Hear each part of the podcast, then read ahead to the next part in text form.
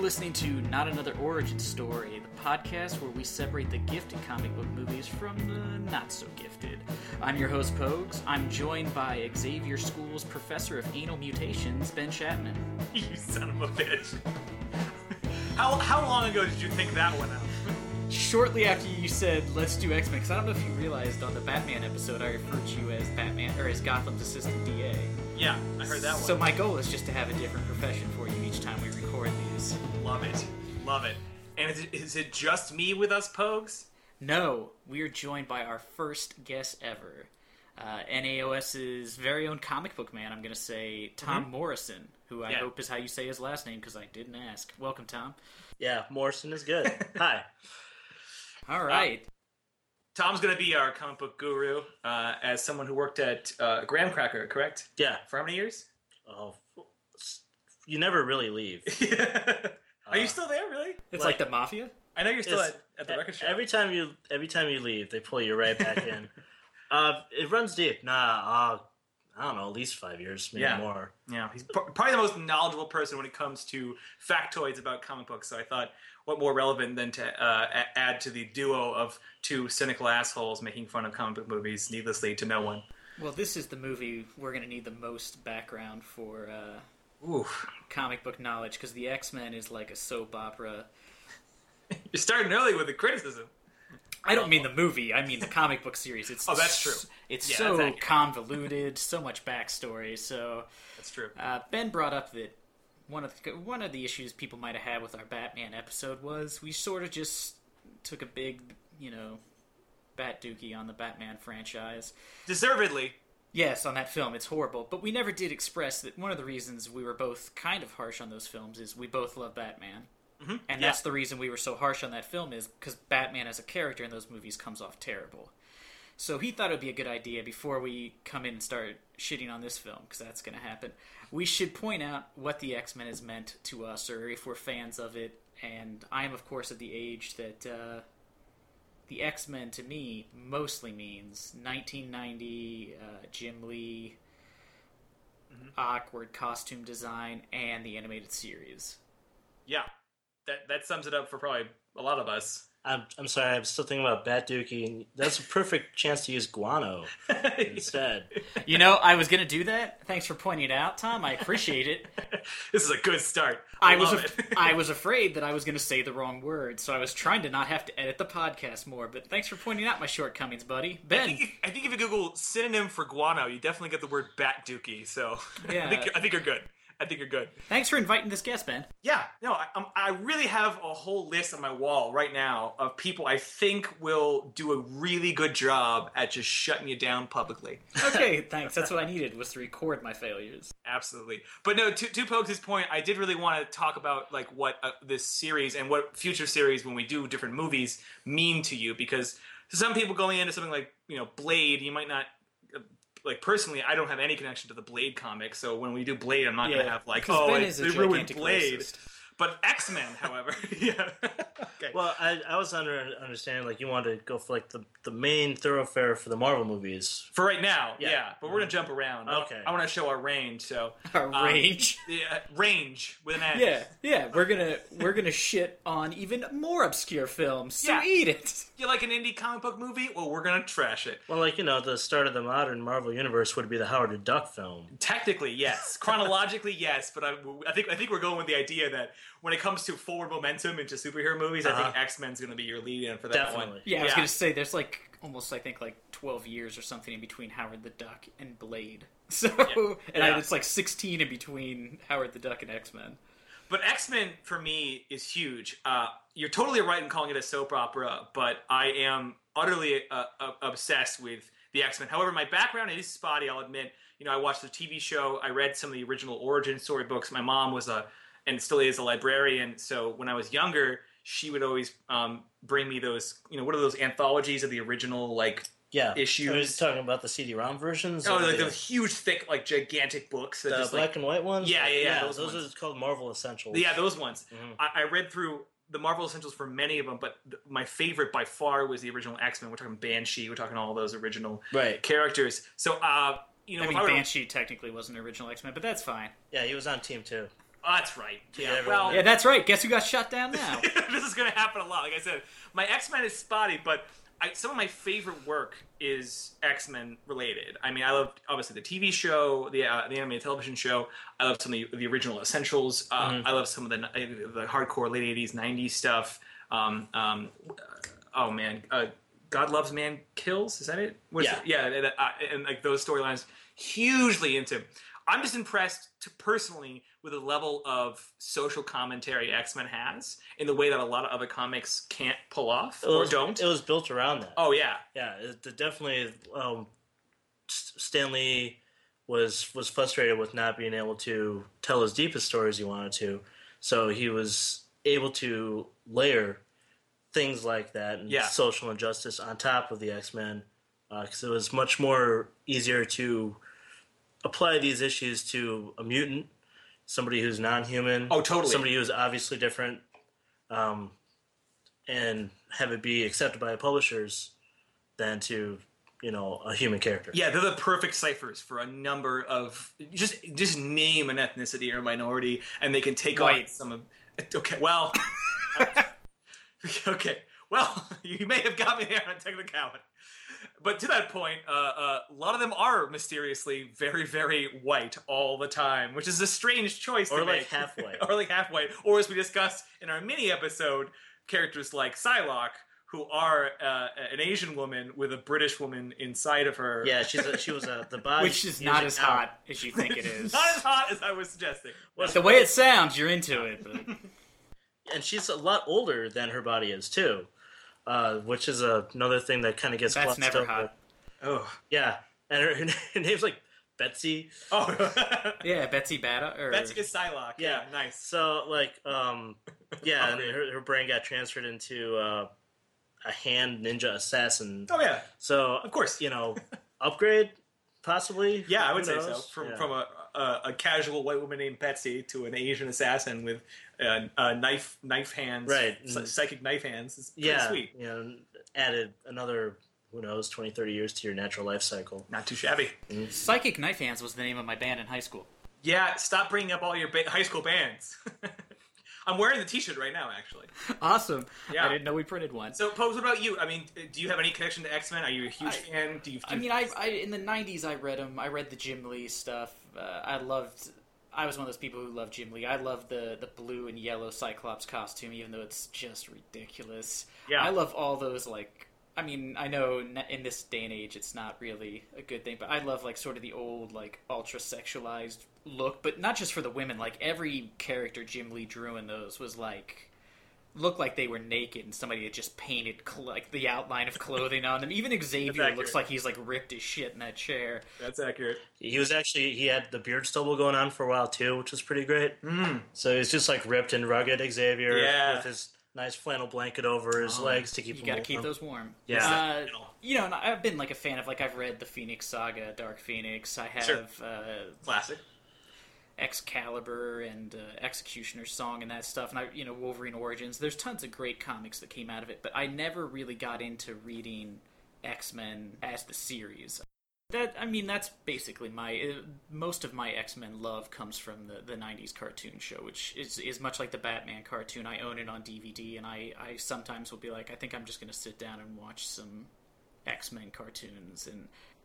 I, I remember I remember taping them. Like I have old VHS tapes Yeah. full of Batman the Animated Series, Spider Man, X Men. Absolutely. I love that stuff. Now, with that said, Yep. for everyone who thought perhaps we were a little too harsh on Batman, suit up because this movie is top to bottom garbage. Uh. it is just a horrible film. It uh, talk about a movie that did not age well. As my friend put it in 2000, you were like, "Yeah," and now you're like, "Ooh." Well, it's going to be an interesting conversation, I think, Pogues, because um, I don't agree. Um, You think it's a good movie? I don't think it's a good movie, but I do think that a bunch of intelligent decisions were made in it, mostly in the beginning of the film. Hmm. Really? Well, let's start about. apart. Let's start with the intelligent decision that begins Marvel or you know Fox's big summer blockbuster, a popcorn film, The Holocaust. Nothing says uplifting movie. You take your kids, you sit down, and the first shot, your kids are like, I don't understand what's happening. You have to be like, well, at one point in time, a man tried to genocide an entire race of people. Well, don't gloss over the very beginning, which is the sequence in which Patrick Stewart talks over a Microsoft screensaver for a few minutes Yes. about genetics. I'm Which not I'm- saying right away they made good decisions. Uh, And I'm not that- sure that's even remotely true what he said. I don't know enough about how evolution works. I'm not a scientist. It sounds so good coming from though. You're just willing to believe it. That's true. I'll, I'll back him up on that. But that That opening, is true. He could have said anything. That that opening sequence, um, sort of like with the opening sequence for the Spider-Man movie that would follow it. It was things that was added later, and they're like, "Oh crap, we need something. Let's just turn this out as quick as possible." Didn't get enough polish, whatever. I'm not apologizing for it, but that's definitely Voiceover. one of the symptoms of uh, the rush movie making. I like the Holocaust intro. I, I like it because I That's a think it's a weird cool. sentence to say. Yeah, Not for you. does it for you? It does, yeah, the Holocaust it does it for me. well, Does uh, anybody else hear Ben goose stepping right now? If you need a sound, gra- if you need a sound bite for this one, definitely make it. Uh, the Holocaust works for me. Uh, you'll see it in interviews with uh, Bryan Singer, Mm-hmm. who directed the movie, but he loved that shot too because it set the serious tone of the film. yeah, That was his whole angle. It's like I'm gonna do Which it- is a which is immediately erased 30 seconds later when they cut to Rogue and her awesome Southern accent. yeah. Uh, uh, but I like it because it does establish one of my one of my favorite characters in comics, which is Magneto. I think he's one of the more dynamic villains ever, and so I find him really interesting when he's written well. Sometimes he's written like a Bond villain who wants to shoot a laser at the moon for no reason. well, who doesn't? But if you could, Yeah, I was gonna. I, in, in I would do that. in this film, he's that way. in, Unfortunately, in this film. Yeah, he is basically Hitler. Yeah, that is my biggest criticism with the movie is he is hugely unapologetically an unredeemable villain, which is not an accurate portrayal of Magneto in No, my opinion. no. But um, but no, I did like the Holocaust sequence. It, it establishes you know humanity's you know the theme for the movie. It establishes Magneto's basics, uh, basis, his foundation for his hatred for humanity, and it's done all with no dialogue and no subtitles, which I thought was really cool. But Right. you don't need them. You know, you understand everything that's happening in that sequence. It's not it's not confusing unless you are, as Pokes pointed out, a small child who does Yeah, not. I was gonna say, doesn't unless you were context. Or you could be Under the age of 12. yeah, you could be a Holocaust denier and just like, you know, just admit that the beginning of X Men never happened. You're saying that someone's out there on board with the idea of superpowers, but not on board with the Holocaust having happened. I Yeah, think that it's goes Iran. hand in hand. Yeah. It's the president of Iran. He was like, I would have liked it. I love li- I love leather. what I bums love me- toad people. What bums But, me out is that people like that do exist, where they don't believe. And they were in charge of a country for a while. Anyway, But as I said, we, we cut into uh, the South and we meet Rogue, who is explaining her dream trip, which is to travel up to Anchorage, Alaska. And her boyfriend, who I assume has some sort of brain trauma already, says, But won't it be cold in Anchorage? And she replies, That's what makes it an adventure.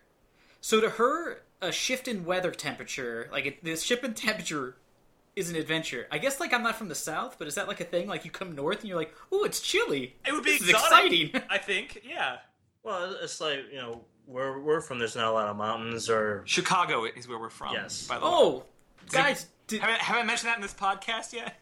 thank God we're we're only like uh, 15 minutes in. You were managed to work in that you're from Chicago. I was afraid that wouldn't good. come up this time. no, no, no. That's how it works. Just wait until we do the Dark Knight series, where if it's filmed in Chicago, I won't fucking shut up. Anyhow, no, I, I, I actually also liked the Rogue sequence too. I'll admit her accent is very upsetting. Um, For but- Academy Award winning actress. yeah, I know she can do better. And wasn't she in True Blood where she does a decent Southern accent? yeah, but that was like 15 years It's after. just time to practice. But it sounds like she, um, right before she came on set, uh, the character of Rogue must have grabbed Nicolas Cage or Keanu Reeves and absorbed their Southern accent. yeah, she just went up. She was like, uh, Her powers like absorb the bad Southern accent. "Where's Cameron Poe? I Yeah, need to." right. Or, or or whatever that vampire movie is with Keanu Reeves, where he's That doing reminds a me. I gotta terrible look it accent. up. But I did read somewhere that the studio wanted Keanu Reeves for some role in this movie, Oh boy, and it's I gonna would be like to see really funny. Um, but to follow up my point is that I like that the other kind of core tenet of the X Men concept, in that you've got like you know teenagers, is huge in the X Men universe because that's when most of their powers come around, and they kind of tie that into the whole idea of you know becoming uh, you know uh, becoming an adult or whatever. So I thought it was good that they have Rogue in that you know classic sort of scene, like kissing her boyfriend in her high school bedroom. I mean, it's a good character introduction. I think so. Real quick, because you see, like, this is sort of her ability, Yeah. or at least it sets up the reason for her to seclude herself from society. Yeah, it's a pretty it's a pretty terrifying scene to be It honest. does raise the question, though. Did her mutant power only kick in because she got turned on? I Like, think sh- I think that's implied actually. Yeah. yeah, she got a little. stuff, She yeah. got she got moist and it just sucked out the guy's life. I would say this movie did a pretty good job at casting. Would you, Not to get too far ahead, but I, you know Patrick Stewart, Patrick Ian Stewart? No, we're not even going to talk Hugh, about those Hugh. Jackman, uh, all kill Yes. it. They all kill it. Uh, I'm not going to talk about Storm because she's Storm, the horrible. The. Cyclops Well- looks like he has a little head attached to the rest of his body. the Toad is played by Ray Parks, who is Darth Maul, so he managed to ruin the only decent thing about the prequels by appearing in this film. Sabretooth is just like they just pick some tall guy who can't act, so all he does is roar like a lion. I thought Iceman was pretty good. Remind me of Bobby, Yeah, a young teenager. uh, yeah, Well, and then he got picked up for the second one when he was a local uh, actor from really, he was some From guy Chicago? no, from Canada. from Canada. Not all local actors are from Chicago. Uh, something that I find interesting through this is uh, you bring up that like it's supposed to be like Rogue doesn't, you know, she's a teenager, she's trying to deal with her powers, but she appears to be to have like she is an empty vessel. She is like Bella level pointless in this movie. She has no agency. She just goes from like one Yeah. thing to the next based on what That people say to true. her. She is a not a good character. Now let's cut though. Let's we're spending too much time on, on Rogue here because she'll come back by. We cut to the Senate where you know the people only show up at the Senate when they want to complain about racism. Okay, pause because I had my my happiest moment with this scene, and do you want to know why? Outside the UN, they cut to those protesters. That, You know that scene? Are, are you going to talk about the? I think we're going to mention the same thing. Go ahead. Are you talking about the sign? The the one about the moon. Yeah, send Yes. the mutants to the moon forever. Forever. What I love. They can't what come I, back. Okay, this is a, a podcast, so I have to be clear to you if, if you didn't watch the movie or you missed it. In the brief cut of the protesters to the mutant concept in front of the UN, there is a bunch of signs being held aloft as you would expect at a protest. Many of which are very poorly designed. One of them says, says "Freaks of Nature." I have a picture of it here, that, and, the, and it looks like they, he wrote it while he was running, like on foot to, to, to the event because it's scribbled.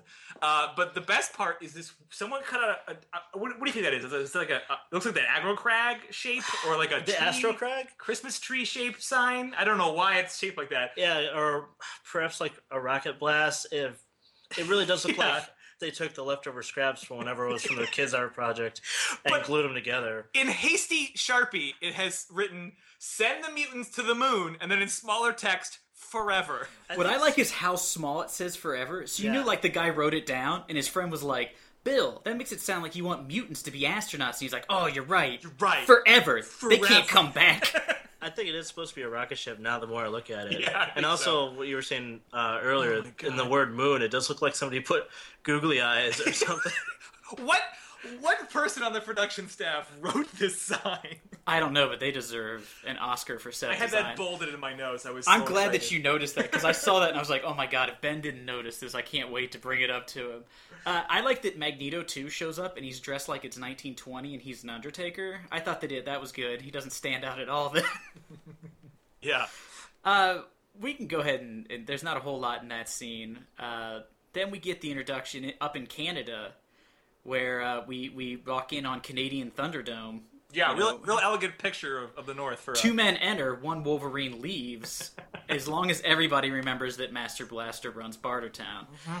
Uh, Wolverine is inside of a metal dome fighting people. drinking whiskey. Yes, and for some reason, only in this one scene in the entire film does A, when he hits people, it sounds like an aluminum bat that you're playing t-ball with, Yeah, that, that, that, and- that is that forgotten actually about. comes back.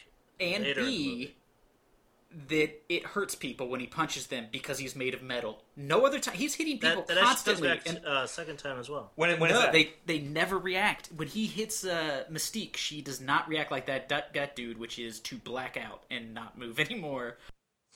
When, uh, when did when they, they it does seem touch and go, but do you have like a scene in mind? Uh, where they- there's a scene later in the movie where he's fighting Mystique. yeah. there's definitely a part where she kicks him in the groin and it makes the clink sound. Oh, the clink sound, yeah. Um, but I think the force at which he can punch people seems to vary dramatically throughout it the does, film. but I swear there's another part where like he headbutts somebody or something, Yeah. and it's indicated that because of the reinforced skeleton, it does way more damage or effectiveness than it should. He gets knocked around like it's nothing most of the film. Well, I mean, he mean, gets his- beat up in this film. It is ridiculous. When, his, his strategy, and I'm very happy that it happens immediately. The first time he's shown conflict in the movie is to just run at any problem he has. yeah, I do like that they held that true. That he is he is a blunt instrument Just, X Men character, just, just which I run really like. directly at it. I think they really nailed Wolverine in this movie. Confusingly though, I don't know why they kept him as like this the, the main character, quote unquote, for this film. It's a weird choice. was but it? Because there was like probably conservatively 42 Wolverine comics at that point in which he appeared. that's true. Like when this film came out, it was at the Good height point. of the Wolverine is in almost every X team annoyance. Yeah. Uh, speaking of Wolverine getting beat up, uh, he eventually Rogue sneaks out with him after he gets thrown out of his bar. Uh, they're driving down the road, and she tells him to put on his seatbelt, and instantly they run into a tree, which is knocked down. I love he this part. flies out of that windshield like Me they're too. traveling 240 miles per hour. It's great if you watch it in slow motion too. It, at tops though, they're going like 15. You can see the, the like the background moving. They're going like 10 miles per hour, and Yep. he is launched out of that Heavy thing snow. like he's. well, I mean, you could you could be a nerd and argue, well, the skeleton's heavier than norm- normal because it's all metal. He's not wearing a seatbelt because he's a rebel. You know, he's going to shoot right through. yeah, that's window. science. He's a That- rebel. That's, you know, you factor that in. But if if you watch that uh, a few times in a row, and I really do like in watching that part, is you'll you'll see Hugh Jackman or stuntman hit the window of the truck when it crashes, and it actually knocks the entire window out of The- the mounting. the- oh, it just, yeah? It comes out as like one piece, a couple of different ways, and then it just like resets the shot on the window, and he shoots out like a frozen chicken. I gotta rewatch that again. Yeah. Oh man, but he goes. He slides too for a long distance. It's like a cannonball. They should really look into what he's made out of because it also it, you know gives you extra force and makes you irresist. Like you don't have to worry about friction. Uh, this is this would also be the scene where I would say we're introduced uh, to what will become, as I like to refer to, the world's worst wire work ever recorded on film. I thought that was Batman when he roped into scenes. No, that's the slowest. this is like watching a kung fu movie that I tried to film in my backyard using a rope. People like fall in and out of shots and jump in such a way that it looks so It's- horribly unnatural Absolutely correct. that all you can do is be like, "What the hell just happened?" It, it's Yeah. so jarring. And Sabretooth, who does not know Wolverine in this film, but three films later he'll be his brother.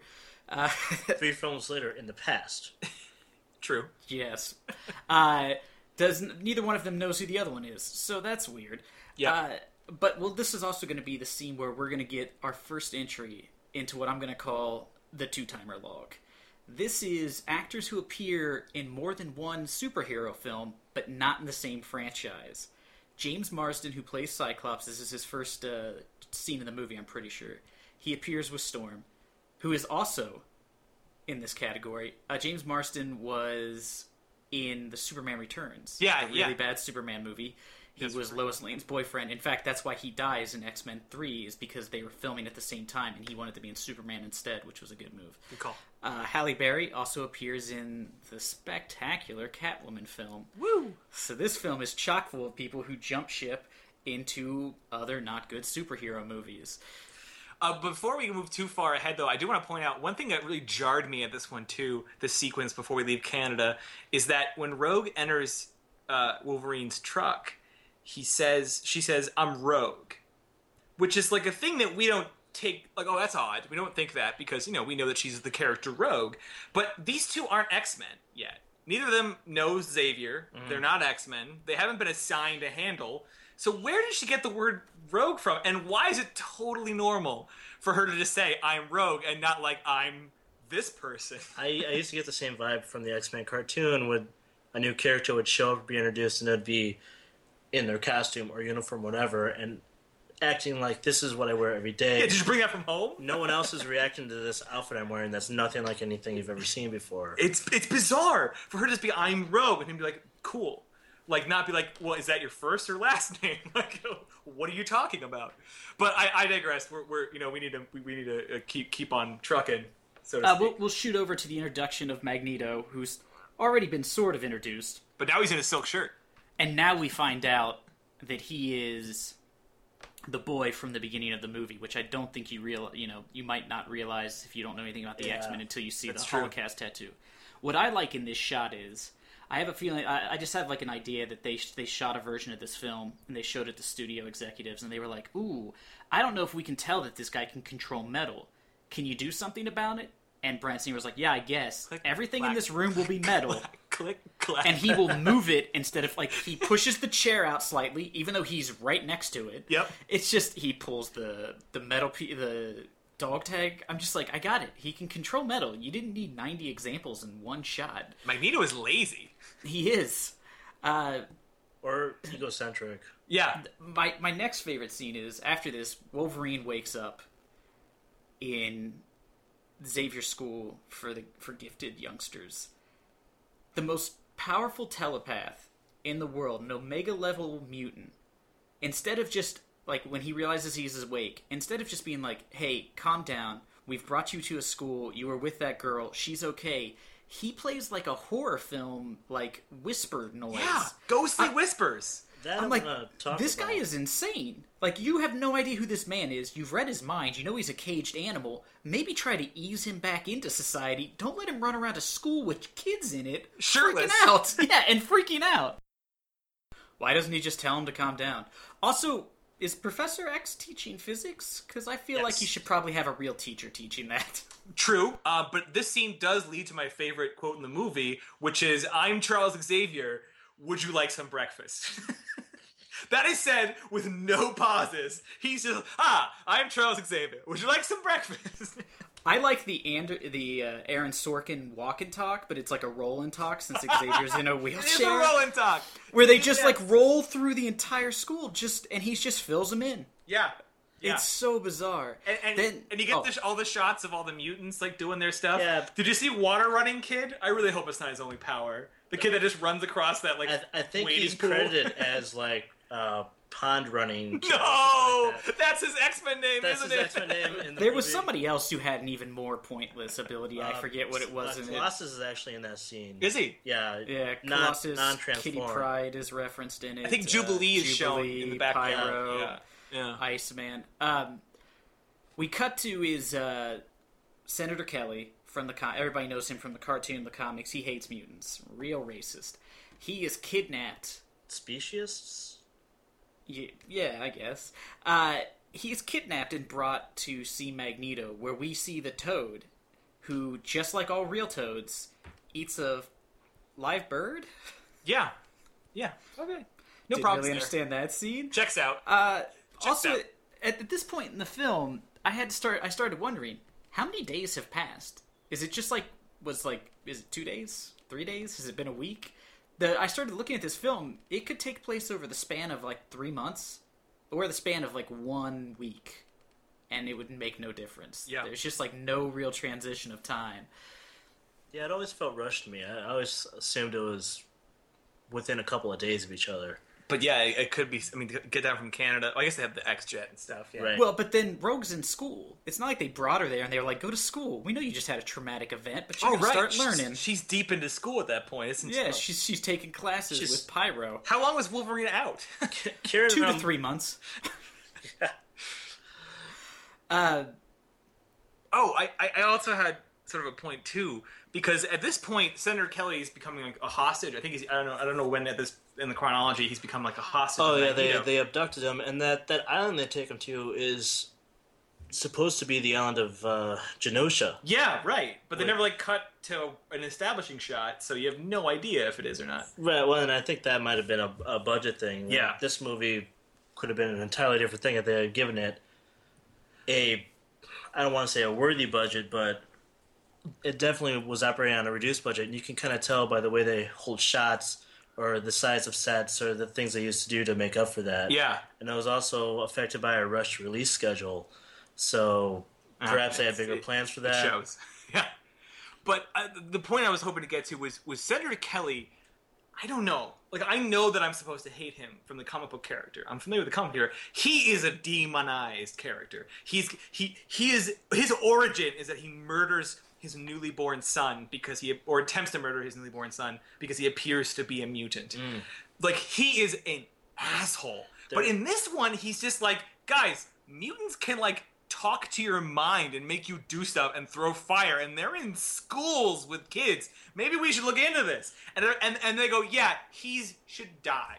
Like I know this sounds insane, but they do not do a good job making him a, a horrible character. No, he just seems don't. like a concerned guy, which I think is a legitimate statement. Yeah, a lot of people bring up the fact that he has good points. He's just going about him in a terrible way. But he doesn't do anything. He doesn't have a plan where he's like, we're going to kill them all. He's just like, we should probably register these kids with fire powers. And then, and then he's like, well, just fucking kill him.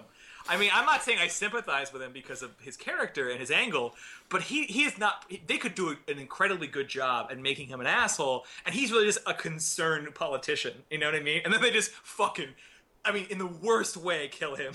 Um, you can look it up, but they made this TV special when the movie came out that ran on Fox to promote it. That was like a fake news program. Really? For about a half an hour long, starring Senator Kelly. No way. And uh, at the end of it, it's revealed that his daughter is turning into a mutant right in front of him, like on the courthouse stairs. And it's this terrible CGI, like elongated Mr. Fantastic type of effect. Well, well, despite the bad CGI, where was that in the movie? That would have made such a good scene to see Senator Kelly wrestling with his own child, his own like progeny becoming a mutant. It would have added more dimension to rather the than him just being like, guys, they can blow up schools and with their mind, and they're in school right now. Like, should we look into that? Yeah. and, Z- and and then Xavier's just like, nah, I got this. I got an unlicensed school. It's I got cool. it. It's I'm cool, cool. son. Yeah, I got Yeah. it. Anyway, uh, Bose, where are we at this point? Yeah, bro. Uh, that's a great question. Uh, Is it how Storm sucks because of Uh, Marianne? we could probably go ahead and uh, Terrible cut Kenyan to. accent she's trying to do. Or is it that is it that mutants love circular doors? Because I had that note. Because both Magneto's fortress and the Xavier School for the the Gifted is both full of giant circular doors. Why is that? handicap accessibility. Oh, good point. Uh, we we get the scene where uh, Wolverine is having a nightmare in this gigantic mansion, and somehow Rogue hears him, and she decides to walk in and try to wake him up. And her method of waking him up is whispering his name and getting as close to him physically as she can. Yep. I'm like, That's just how yell. Yeah, I, I, and he stabs her, Mm-hmm. like he's apparently want to do, I guess. And we find the only thing that uh, Anna Paquin is worse at than a southern accent. It's pretending that she's dying. It's not a great death, but I do like that sequence. I think Yeah, that's and- cool. And that scene wraps up, like that whole thing wraps up super quick. The next day, we find out that Mystique is dressed like Bobby, and he basically comes up to her and he's like, "Everybody's pissed at you. You should leave." And Rogue is like, "Okay." Like she doesn't ask anybody else. She doesn't go talk Yeah. to anybody. She disappears because influenced. one dude. Yeah. Especially the logic of that is like everyone saw you use your powers and they're freaked out. Like, what? Look You're at where fucking you are. Iceman. Yeah. There's. Did you see that kid running across that pond? That, kick him out. That guy's a freak. You have one guy who literally cannot open his eyes without murdering people unless he has special glasses. Uh, Rogue runs off to the train station. Yeah. Where she is eventually convinced to come back by Wolverine just being like, I think you should give him another chance. And she goes, okay. She has no agency in this film. They you could like have recast her character with like a potato, and I don't think it would have affected the film that much until the end. Well, I also know that we're, we're, we're moving quick here and everything, but can we just talk about how bad that first fight sequence is? I don't know if everyone agrees Which with me on that. one? When they're in the train station depot, it's like it's like everyone take turns. Everyone take turns with Yeah. your powers and use them very slowly because it's like Sabretooth strolls up to Storm and just picks her up, and then she just sits there, and it's very unclear through the whole movie whether or not she can use her powers indoors or not because that It's opening- very unclear through the whole movie how her powers work, if she knows how they work, Yeah. and why they change midway through the film. Because at first she can't do anything because she's in a building, Mm-hmm. and then the roof's blasted off by Cyclops losing his lenses or visor Yeah, or getting his whatever. visor taken away. and then she can do lightning. Then later on, at the very end, when they're in the Statue of Liberty Museum, she is just being literally tossed around the room by Toad and just looks concerned, like, "There's no way I can survive this." Then suddenly, after being thrown in an elevator shaft, she just reappears, still indoors, still Mm-hmm. not near windows, and suddenly she's full of tornadoes and lightning, and it's fine. And I don't understand what's happening with her powers there. Maybe she just had to find the power within herself. Oh, thanks, Bryan Singer. it's so good to have you here on the podcast. Well, so so Magneto gets Rogue. Yep. He's exiting the train station. The police have been called because his mutants drew as much attention to themselves as humanly possible. They're walking out, and Xavier takes control of Sabretooth and has him start tro- choking Magneto. Yep. And Magneto's going to have all the guns of these police officers turn around and shoot them. And the whole problem is he can't get into Magneto's mind because he's wearing the helmet. Yep. Why doesn't he just have one of the two people whose minds he is controlling Take, take the helmet off of Magneto? I just put that together. I've Uh, never considered that. I'll answer. He has one of them trying to murder him, I- but he can't just lift it off. the answer to your question is I didn't think of that, so it's fine. But then this also brings up another point, which is all right. They escape, and uh, Xavier's real bummed. Wolverine's like, "Well, where is he?" He's like, "I don't know. I can't find Magneto. He has some way of blocking my ability to read his mind." What about the four other people with him? You know, Sabretooth, Mystique, Toad. Can't find any of them. Did you ever think of look for them? Because they're probably with Magneto. Look, if we're gonna talk plot, plot holes, we're gonna be here all night. Yeah. and that's not a statement on, on your comments. I'm just like, it's this movie is chock full of them. It's ridiculous, but yeah, that's that's an extremely good point. It- his everyone's power seems so confusing. Magneto seems to be able to search for Magneto, or, or Xavier seems to be able to search for Magneto, even though he can't accomplish it because of the helmet, which apparently he'll also never take off. Even though in every other scene it's off. By the way, uh, he's also he's also looking for him just from his desk. But when he wants to find Rogue, he has to go to his giant cerebral machine. Like, what are your limits, man? What's happening? Which, which unfortunately, Mystique put green Kool Aid in, Yeah, and now it kills Professor X. I'm I sorry. guess. Bryan Singer, can you explain to me telepathic poison? What happens there? What is that? Is it feedback? I don't. I need, I need more information. That he's like, it's green goo, and David goes, "Ow," and goes into a coma. I love They that. never explain what happens to Never. him. No, and I do love that later. Jean Grey is like messing around with Cerebral's like, oh, I'll just take out this green thing. Oh, this seems Oh, good. wow. I'm just gonna use it right fucking now. It's no cooling down time. It's a good thing that the villains and the heroes co- uh, color code their various scientific liquids. Yeah, Well, you need to know who the bad guy is. Exactly. Uh, so we find out that their plan is they're going to do something. Uh, Xavier's read Senator Kelly's mind, and he's he knows that he's going to try to hit. That they figure out where they're going to be. They're going to be at the Statue of Liberty, where every dignitary from the world, all of the world's leaders, are going to be on Ellis Island. And for some reason, there's two guards Just two. on on the island on uh, the Statue of Liberty Island. Liberty which, Island. Yes, which the toad, just like real toads, crushes. Yeah. 'Cause That's how I guess that's how toads kill things in the wild. I don't know. Again, no one no one figured these powers out before they started using them in the film. Also, yeah, two guards, it's fine. One of them goes to the bathroom, the other one stays there. It's fine. It's a, it's a flawless system, Pogues.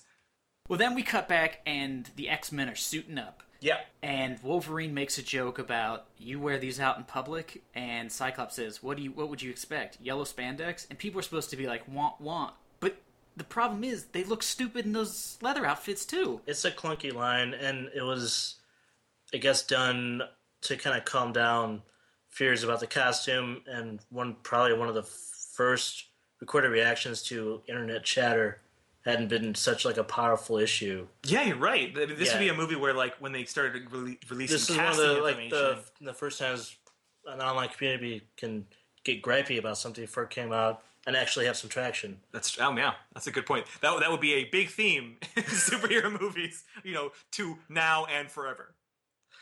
Um, yeah, it's a clunky line. They don't look that great. Uh, you can see the pros and cons of going to the straight comic costume, or I think they'd even tried concept art with the original X Men costumes of the yellow and blue uniforms, Yeah.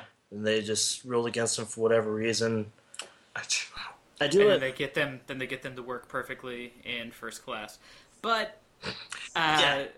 Although those seem to fit better in a '70s, like '60s, '70s, vibrant, colorful world. Uh, but I, I don't know. That could just be because that's This- yeah. I, I saw them work in that in that in that time period. Anyway, Well, they this uh, so inside the Statue of Liberty, the X Men show up to find Rogue and Magneto and the others, and we see the Toad, just like real Toads, walking up a wall. Again, not sure how that's related to his name or his power base, but that's fine.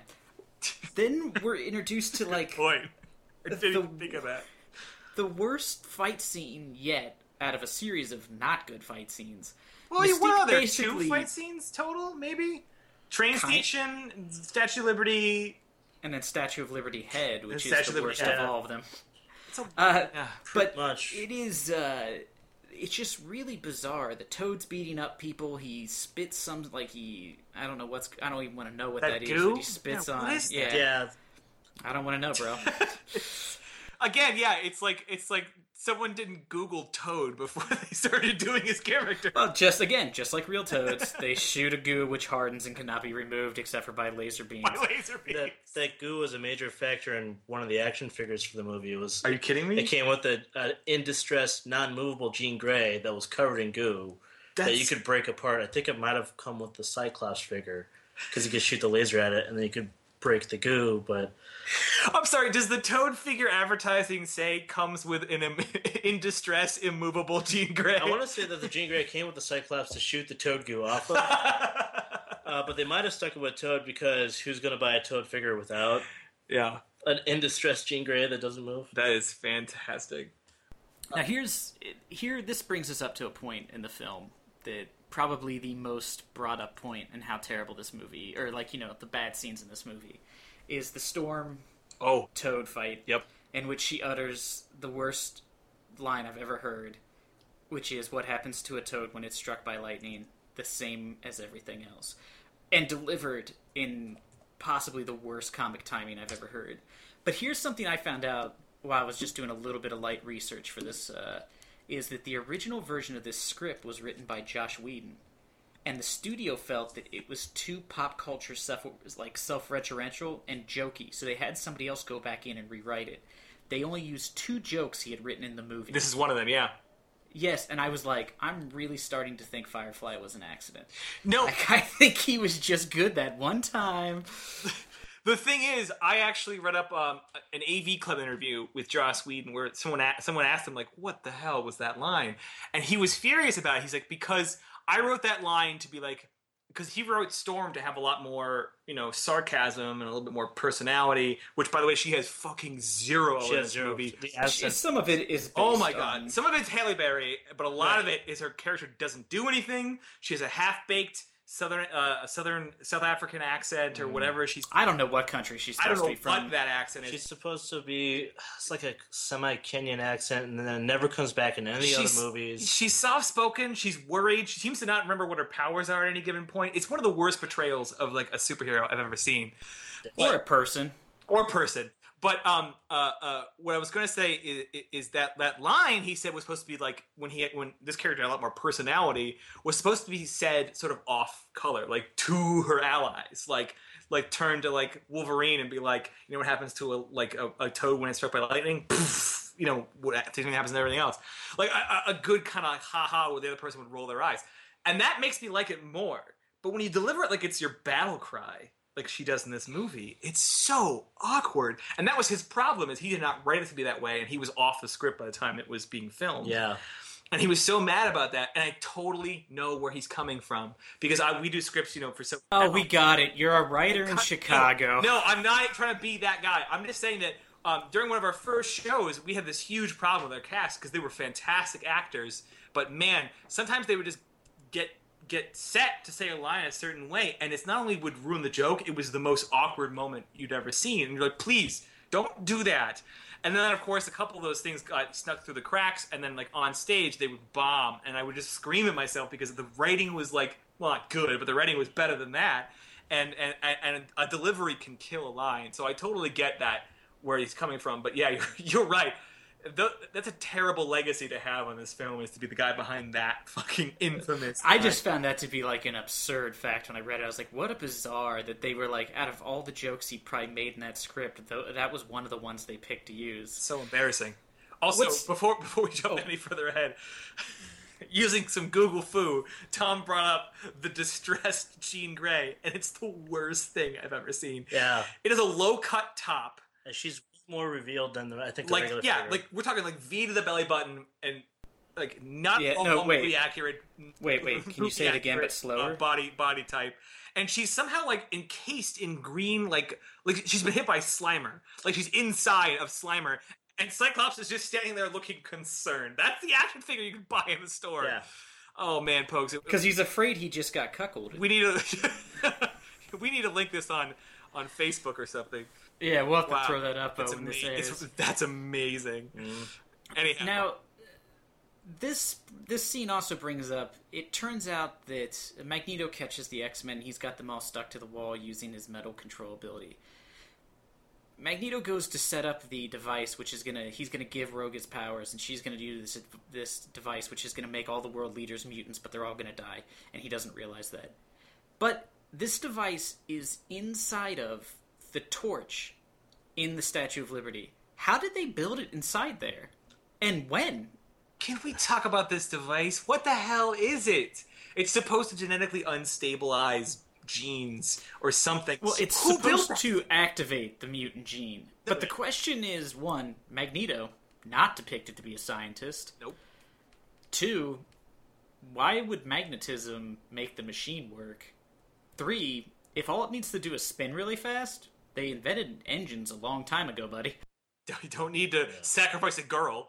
Um, but the, the other thing, I, I guess, I guess it's supposed to be drawing upon the mutant power, but that's like a that's a that's a stretch of a concept. I mean, Ooh, that's- that's a long walk. I know we're in a comic book movie and suspension of disbelief is the main fare, but come on, with, with these spinny circle mutant power creation machines, you know the mutant circles. absurd. Well, also nobody knows how magnets work, so Good point. Yeah, they're magic as far as Mm. I'm concerned. very magical. That's a good point. Uh, we end up with Wolverine gets free and goes and has a fight with Sabretooth. Boring fight. on the top of the crown. Uh, what does happen is the two of them throwing each other and not understanding how gravity or physics works as they fly around in terrible wire work. At one point, Wolverine is thrown off of the Statue of Liberty, Oh yeah, but sticks his claw into part of the crown, which somehow makes him spin in a circle Yeah, I don't instead fo- of just I going follow that at all. right through it. Yeah, he would have just gone right through it. yeah. You would have just fallen. I mean, it's it, it like it only like slightly cuts it, and I'm like, what is the Statue of Liberty made I- of adamantium? I think maybe they're going for the thing where like a swashbuckler puts his sword or a knife into like a curtain, Yeah. and uses that to, as a guide. But Woof. I do like, I do like the way Wolverine fights in this movie, though. He he lunges, he hurls himself, Yeah. he swings just like wildly. I mean, I, I really Yeah, actually- wildly ineffective. I take it- wildly ineffective. Yeah, true. But I, I, I did take it back. I did actually enjoy his, his fight with with uh, uh, uh, Mystique? Mystique. that's got one of the best shots in it when you look at the series as a whole, because Wolverine and Hugh Jackman become such an iconic thing, or, or something you immediately recognize, where he's fighting himself, and Yeah. one of them is Mystique, and he injures Mystique. So Hugh Jackman has to portray that, and he's just squealing. Yeah, he squeals like a girl. Squeals like a girl, makes this horrible face. and although- it's fantastic. I do have some questions about that. I wrote a ton of them down. But my, my, my questions include in that sequence, we, we glossed over it, Yeah. but when Mystique went. Oh well, you glossed over another thing earlier. What's that? Mystique is the Statue of Liberty. Yeah, that was one of my questions, actually. that was one of my questions. It, so her power, she can turn into any person. I guess that counts if it's a, if it's a replica of a statue of a person? I don't think that's even remotely true. it doesn't make sense. At one point, he cuts off her fake claws, Oh, yeah. which do not affect her. She should lose like her fingers, conceivably. Something should be wrong with Another her. But one of my afterwards, yeah. she's fine. Another one She gets questions. stabbed in yeah. When she gets stabbed, the place she gets stabbed would have punctured both of her lungs. She would have died before anybody arrived to help her. There is like three spots of blood, as if she got a paper cut. It's true. Uh, it's a very bizarre fight. Its resolution is pretty weak. I, I know it's flawed, but I genuinely enjoyed not not all of it, but when she turns back into Mystique, and she's just herself, and mm-hmm. Wolverine's himself, and Not they're the fighting. part where she's melting like the liquid Terminator. Yeah, yeah, not that part. I hated that because like I was asking so many questions. Not only does her she lose part of her claws, quote unquote claws, Yeah. but a what are those claws? Because at some because she's cutting stuff with them. So what the fuck is that? Because you she can make a human she can turn her human body and clothes. Does that It'll- include yeah. knives? Because if she can turn her hands to knives, game over, everybody. She should just do that way more. She should do that way more often. Because at some point, when she comes, when Wolverine goes around the corner for no reason, and she comes back in as Wolverine, she she draws the claws out, and then moves towards Cyclops menacingly as if I'm about to kill him mm-hmm. with these claws. But I'm like, how? Because they can't be real claws, or else Wolverine wouldn't be able to cut them off. So they're not like, what are they? Like, I don't even know. I, I, I, want, I want the camera to cut back to the claws that were cut off on the ground. What would we see on the ground? Into, like little pools of blood or something. Because I, was thinking the T1000, I think Pokes mentioned, like, it was turning like the pools of like silver. It just finds its way back to her. Yeah, finds Yeah. so much confusion in that scene. But all that aside, when she's finally just herself and Wolverine's herself, I really like the fight because he's lunging and he's clawing the wall and he's it's, it's a classic Wolverine fight sequence. And she's got this really cool sort of like. Uh, uh, acrobatic, Acrobatic, yeah. like, it, it, and she's like picking up a fence and blocking him with it, and then like Oh yeah, and there's that sweet scene where she grabs onto a pole and climbs up it backwards, that is a bizarre like some Spider- sort of Spider-Man stripper. I'm not saying it's perfect, but I, I did like that sequence, and I'm going to stand by it. Uh, let's go ahead and just sort of wrap up the movie. Sure. Uh, they need Wolverine has to go up to the top of this thing to stop it, and the the backup plan is, or uh, Cyclops is going to shoot the thing if they can't get it to work, and he tells him that he has a shot, and they, he's like, they're like, wait, wait, wait, but the whole time he's looking to shoot just Magneto. So why did he ever wait? Pogues, it's really hard to hit an old man that's standing still. Perfectly still, With- and with- in front of the thing you're actually trying to with to your hit. lightning vision. you know, the vision that's aimed by your own eyes. Well, you gotta dial it to the right number. You know, you don't want to overshoot it. yeah, yeah, what is that dial? I love What, that when what they, are the settings on that dial? I I, love when want they to know. introduce him. They like, oh well, let's show this that he could reduce the power. I'm going to use my mutant ability to cut the seatbelt off a Rogue in this crash truck. Yeah, I I could just unbuckle yeah. the seatbelt I very kick it. casually. I don't know anything. I don't know. Nope. Let's just let's burn a visual effect shot with this. I also like that in most of the early scenes in the movie, when he's in the area where it's okay to be a mutant, he's wearing incognito sunglasses, Mm-hmm. and only when they go out into the field does he put on his goggles. Well, I- Yes, which are like when they're in the train station. I'm like, What are you doing? well, Yeah, that- why didn't you just bring an air horn and blow it as you Yeah. walked? Like The- you're so noticeable. I mean, you could argue that the goggles give him control and the ability to release his optic blast. sure, yeah. Without him, if he was just wearing his sunglasses, It he just could take them off and outward, yeah. just go full fire. That's a good point, but it just it just does seem crazy that he went from the normal glasses. Although he does look like an idiot and very suspicious in the train station, where he's wearing the the visor takes up half his face, Yeah. and this ball cap and like a, a jacket. He's the least trustworthy looking guy. not killing guy. it, buddy. Yeah, No, no. uh, in the train station, it's very inconspicuous. Oh, Cyclops. I. Oh, but go ahead, Pokes. I know. You're yeah, well that that pretty much wraps up the film. Yeah. They save Rogue. Everyone has a happy ending. She gets her Wolverine gray leaves. hair. She, yeah, she gets her gray hair. Yeah. Yeah, she's still pointless at the end of the film. Her story arc is to be pointless all the way until the end. It's, I cannot argue on that. It is a big problem with the film. Uh, so let's let's cut to our our uh, little running segment, uh, sequential to cinema. What did this film do right as far as from the comics, and what were the big loopholes? Uh, cool stuff they they put in the Brotherhood of Mutants, which Yep. is the Brotherhood of Evil Mutants in the comic, but sort of silly. You would refer to yourself as being evil. Uh, the fact that they kept Magneto old enough to have survived the Holocaust, which is his backstory in the comics, in which each passing year becomes you know they have to they had to de-age him at one point or something happened to him so that people weren't like wouldn't he be like 95 at this point well, you know, he's a mutant. Yeah. They Uh, also Rogue- age slower. yeah sure why not uh they introduced rogue in her pre-power up stage when you know in the comics when she was originally introduced i don't think she was actually a mutant when she was originally introduced but she can only steal people's powers and she ends up getting her the version that most people know is the near invulnerability flight all of that comes from because she almost kills Miss Captain Marvel. Marvel. Captain Marvel, yeah. That's right. Yeah. Yeah. So and she's in a coma for a really long time.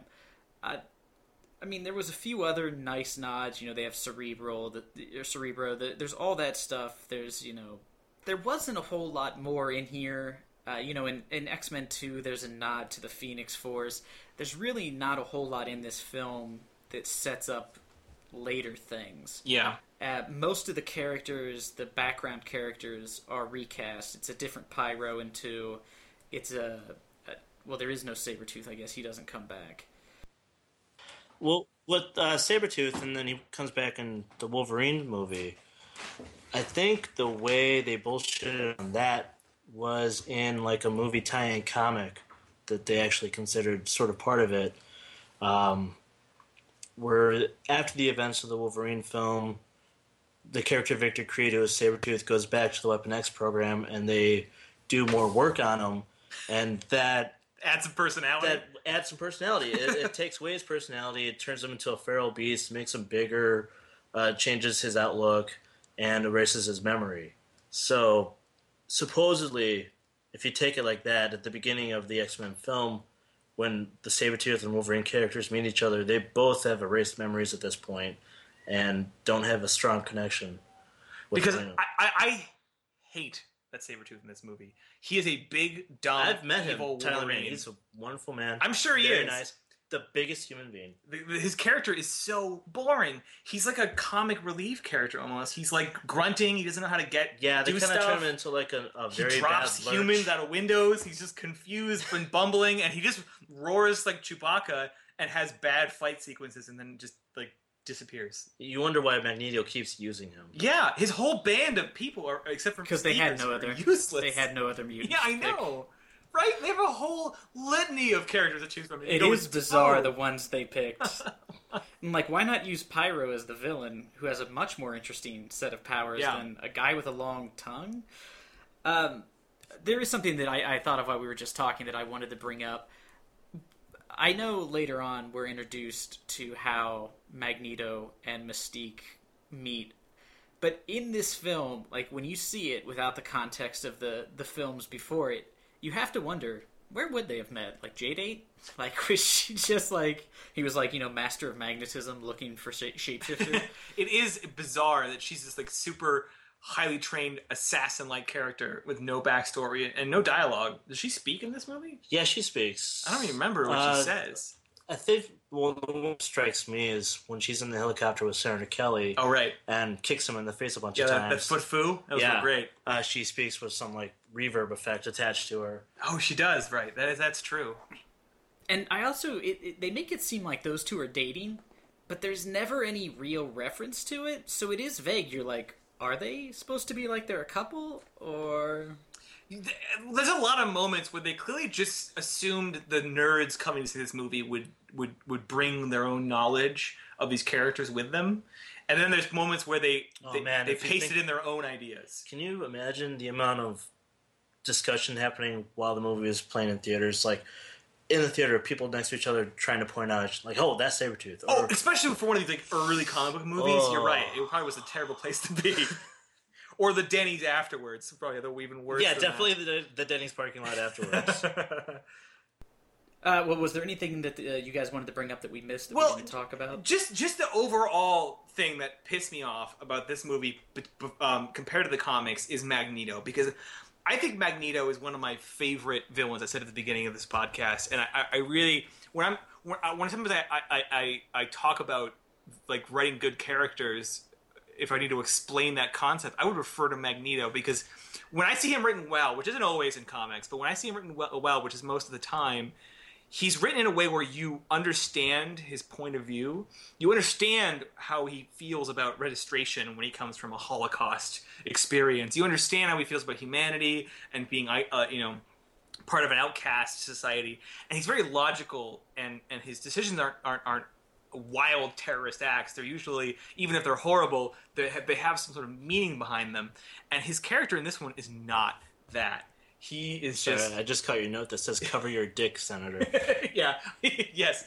I, when he comes out of the When water, I did think that I was like, bro, there's kids on this beach. And, and, and, and he has no ass crack in that scene. Did you notice that? His, Yeah. his ass crack has been removed. What a mutant power. That's that's his mute. And if you freeze frame when he comes out of the water, it's just like it doesn't even look like him. It's this weird foam head blobby thing. that they actually used. well, he has a, gills a too. ton in the um the trailers for it. yeah. They use that shot all the time, and that's actually I think reduced in the final film. It's what a, what a weird and then one he to goes focus on. and and uh, Stan Lee's selling hot dogs, but you don't notice him because he's sort of like in the middle of the frame.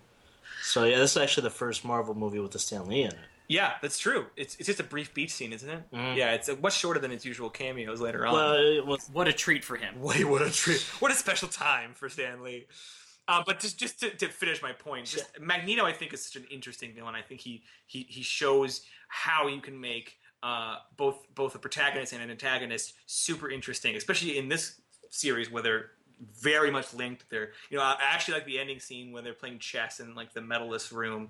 I think that was a perfect way to like this is their relationship. Unfortunately, only at the beginning and the end of the movie do they have any idea how to play that character with the Holocaust sequence, and then at the end with the whole chess sequence. I, I do think they don't seem to have any idea how to play him. I think they give him one of the best scenes in the train station where he rips the train apart and That screws around with Wolverine a bit It, because it gives him some power. it's yeah, very powerful. It's, it's very like you can associate that image of Magneto floating with the cape flowing out behind him, ripping cape. metal in front of him, and just like being in complete control of the situation. yeah. Um, they don't do a lot more than that though.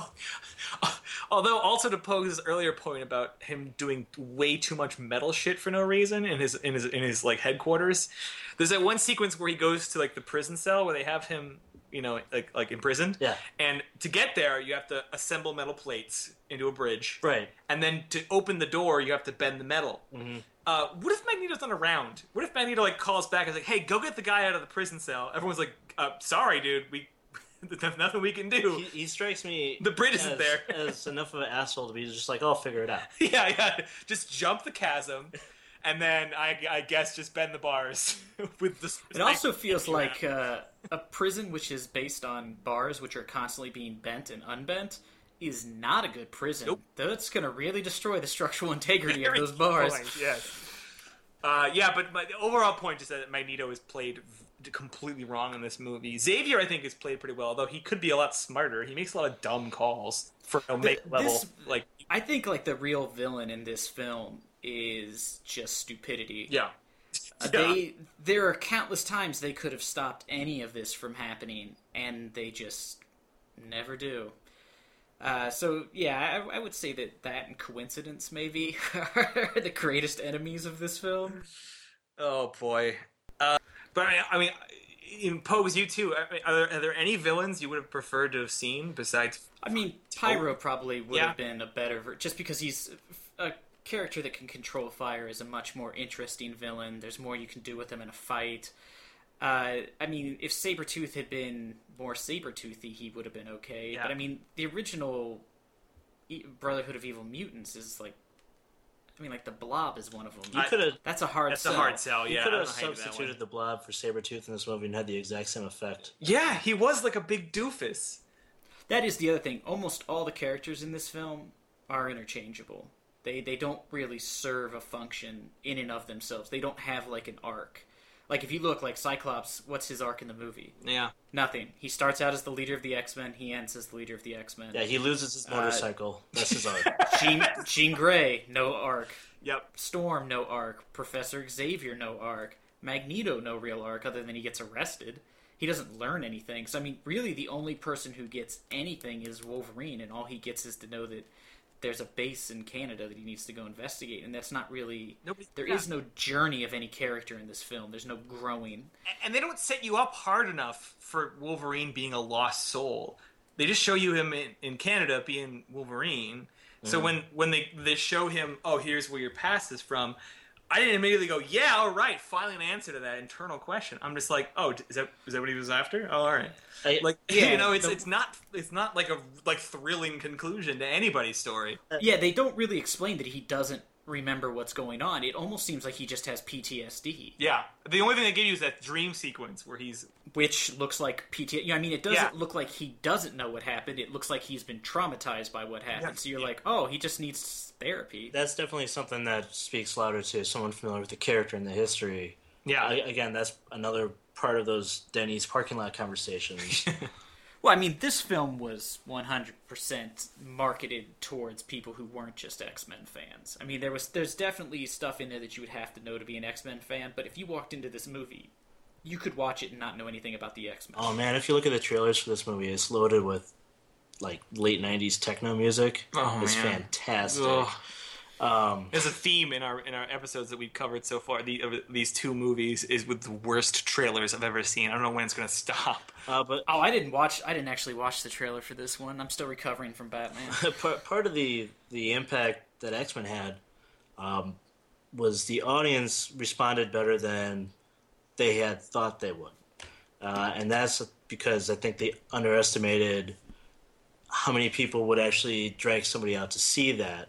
Now the numbers did drop pretty quickly after the first week or two, but outside of the normal demographic, uh, they got a lot more people buying tickets to see the movie that yeah, uh, were not a white 18 year old boy. Yeah, they had like kind of a Latin. Uh, Well, uh, Latin, Latin, uh, just uh, the X Men represent minorities, like ostracized yeah, people. ostracized people.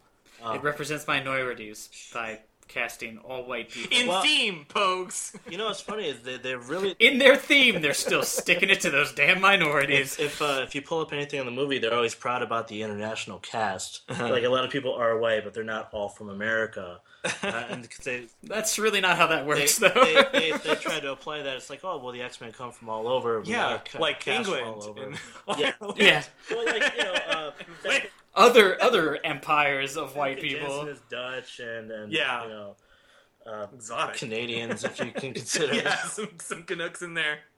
Really broadens the spectrum. Uh, Because White you never equate. but yeah, but, but you never equate Canadians with being super white. But the extra audience, I think, definitely help the studios consider this a property to retain and put more effort into. Yeah. Well, it looks like they put less into it as it goes on. well, well, not not to get ahead of ourselves in episodes or anything, but if I recall, most people liked this the second movie a lot more. yes, but it's actually not that great. That's either. fu- It's it's it's, it's better than this film. But, But- but I think the one thing that that movie does, not to get too much into it, uh, that this movie doesn't do is there's so much creative power usage in X two. Oh yeah, Like, like like Magneto pulls the pins on grenades. He uh, Night Nightcrawler has an incredible White House sequence. then that you can probably argue that they had more time and money to Sure. do these things. Nobody uses their powers in a cool way in this movie.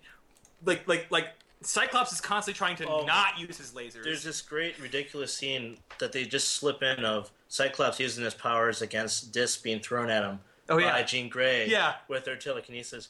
And she's like in full costume, like in the backyard Yeah. of the X Mansion. So, like It- it for no e- reason. It doesn't even look like the X, the X, uh, the backyard of the of the X mansion. It looks like the backyard of like my house. Yeah. Like it's like it's just like a, a barbecue. Like everyone's like, I want them to pan to the left, and Xavier be like, "Come on now, we're trying to And cook every, every time I see that, I always think, God, those guys must have been so hot in those outfits filming that. they got dressed for the party and Yeah. wanted to show off.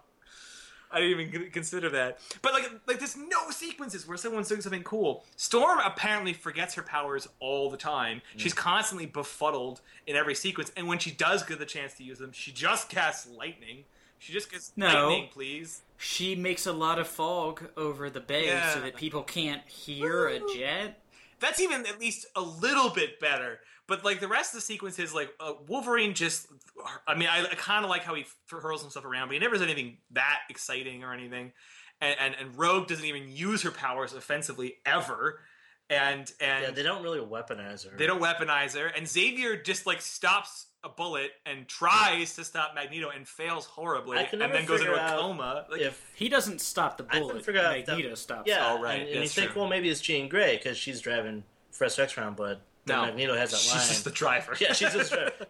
shut up. it. Like all women. What is she yeah, doing? Just, just get in the background of this movie, lady. She she hovers Toad once. Is that it? No, she straightens out Wolverine when he's flying. Oh, Yeah. I don't even want to talk about that yeah. scene. Let's just move on. point point being that nobody does anything cool with their powers. Well, what's Start- great about that scene where she says, where they're like, "Can you fly us up there?" and she's like, "Well, that's not how my power works. I can't just fly you up there accurately." It's like I just saw you five minutes ago fly up a, an elevator shaft under perfect control. What do you mean that's not how your power works? It just worked that way. Maybe they're just messing with Wolverine. Yeah, it sounds like it. Uh, yeah. They got to break him in. Like he jumped up there and they're all just chuckling. Well, in, in the scheme of comic book movies, uh, how how do you how do you rate this so far in the two we've seen? Which one do you think is a better movie? you know what? Honestly, I, I had more fun with Batman. I, I know we I know we trashed it, but Yeah, I, I found that even though I trashed Batman, it was fun to watch. I enjoyed watching it and the, the cheesiness. This movie, I was just like, oh god, I, I really just forgot how bad. yeah, Like the the script's bad, the dialogue's bad, a lot of the acting's bad.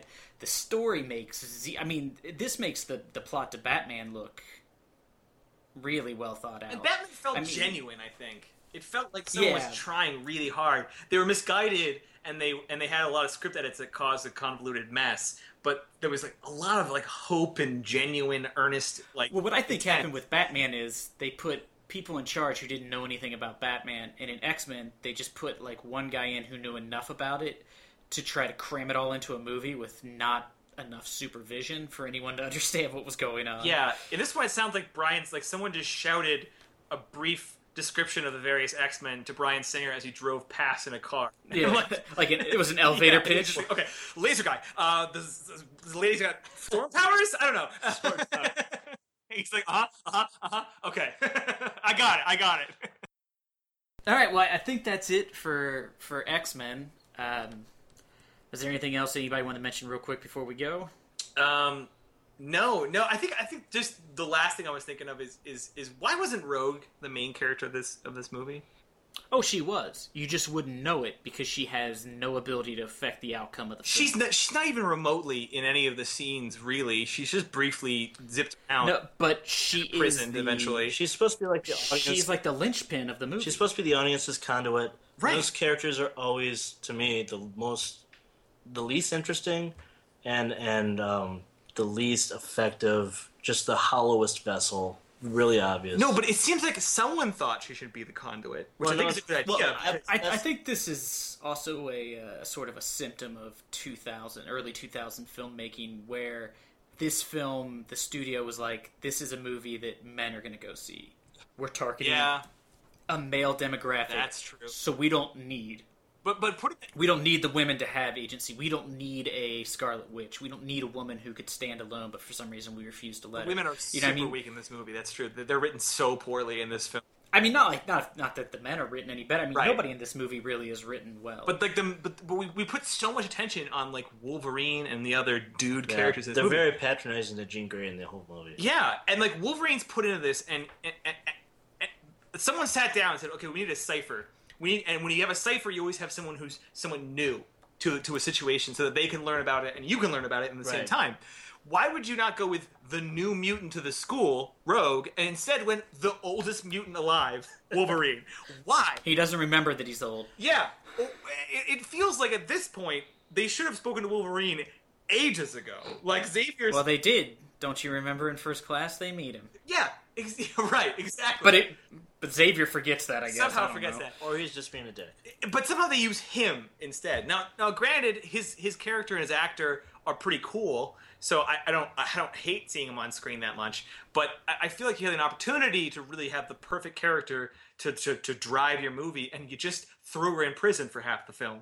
It's just such a bummer of a choice, honestly. Yeah, she she is very wasted, and they try to up her a little in X Men too, but she's pretty wasted in that too. She's just They they did do a thing initially with Rogue that I thought they pulled off pretty well, where she's just scared completely shitless of what's happening to her, and um, doesn't really know how to interpret or handle the situations she's in. Even when she gets to Canada, she's still like A kid. lost. Yeah. she she's unfortunately though she's like that till the end of the movie. Yeah, yeah, that's a good point. Her her third act is her screaming from the torch, "Help me, please! Someone help Yeah, me!" yeah. That's it. She's just a a damsel, uh, the definition of a damsel in Literal damsel in a tower. Yeah. She is tied to a device which is about to kill her. I mean, it, it. She is so next level pointless, and I. I don't know if I noticed it the first time when I watched it in the theater, but watching it this time, I began to become like annoyed and almost like angry. Where I was just like, "Ugh, just make her do something. Give her some. It is a shame. Let her say something that has some effect. Give her something to do." But But- it goes back to my original point in that the beginning of the movie was making way more intelligent choices than the end. Because in the beginning they were setting up an interesting character with Rogue, kind of, where she's learning all this stuff. Right. And then Wolverine is, you know, is doing a good job being, a, you know, Hugh Jackman's doing a good Wolverine, and there's, there's a lot of good choices initially, and then it just seemed like they said, oh, we'll just phone in Act Two and Three. That was the part that bummed me out. Is I was like rewatching it, I was like, hey, maybe we're in for no, never mind, never mind. Yeah, yeah. There, there could have been a good movie in here. Yeah. It just will never come. but out. there isn't. What Ah, there is once not. once we establish uh, uh, a rating system, like you know, one uh, uh, how many Stan Lees out of ten Stan Lees to give this? Would movie? you apply that to the Batman movie though? yeah, I would, just to infuriate our listeners. That's right. Okay, well, if I was to say, if we were to do that, let's. Well, maybe we should save that. We can for think the, of a better next mini episode. Let's yeah, let's try to come up with something for the next minisode, which I still am annoyed I have to say. Um, well, that I think that's it for uh, for this episode. If you had comments or opinions, if you disagreed with us, or you can't believe we didn't mention something, or whatever, leave us a message on our Facebook page. It's facebook.com NAOS pod. Uh, that's also our Twitter page. Or you can get the show from SoundCloud at soundcloud.com, NASO pod.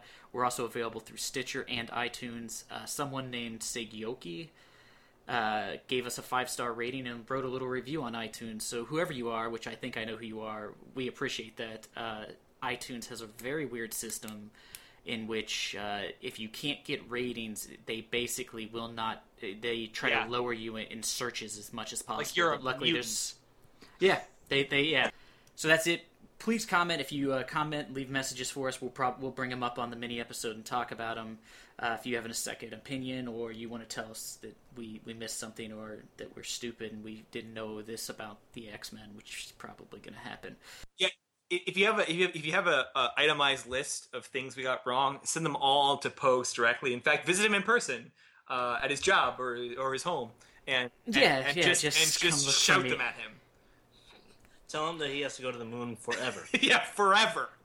Make sure that the forever's written on there, but not too big because you want Moon to have most of the real estate. We gotta. If you have that picture, please send it to me because I want to put that on the Facebook. Uh, Tom apparently does not use social media, and when I asked him if he had anything, he said, "No, I don't have anything that exciting," which I found interesting. If he'd ever seen my Twitter page, he would know what the definition of not exciting is. uh, ben, where is a place people can go and tell you they think you're funny, and I won't have to see? I it? am at the Disco Pony. Uh, you can go ahead and write all your comments about how amazing I am on the SoundCloud link, uh, so Post can see them front and center. Uh, I'm also you can read some of my uh, old journalism and current journalism and other writings at therealbenchapman.com.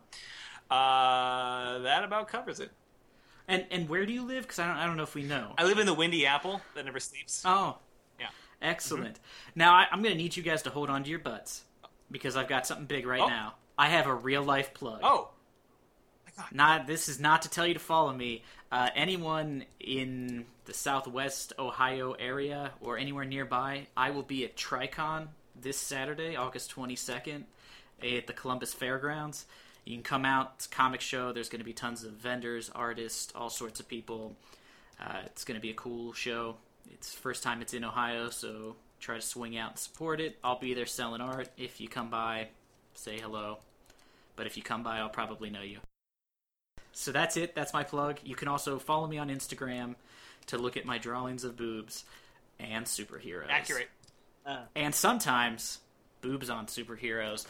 I did. I did think of uh, uh, one thing I could plug. What's that? Well, um, my comic book store that Of I'm course. associated with, Graham Cracker Comics.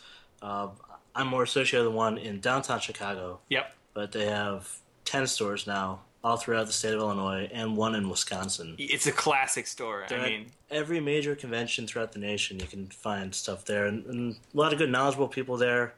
Um, a lot of unknowledgeable people there, but they'll be happy to talk to you. it's where Patton Oswalt buys his comics, if I'm not mistaken. That's true. Yeah. Every time he comes through town. And he's a Marvel guy, and he always knows what's going on. Yeah. True. All right. Well, there you go, guys. That's it. Um, until you know, on the next mini-sode, we'll we'll talk about the next film we're gonna watch. Which I don't know if Ben has an idea of one, but I do not. Uh, so we're gonna have to come up with something for that. So, I, I can give you an idea. Yeah. All right. We'll we'll talk about it after the episode. and uh, again, we'll. Uh, thanks for listening. Leave us some comments. Show us some love. Let us know that, that people actually know who we are. Thanks for listening. And always remember, toads don't work like that.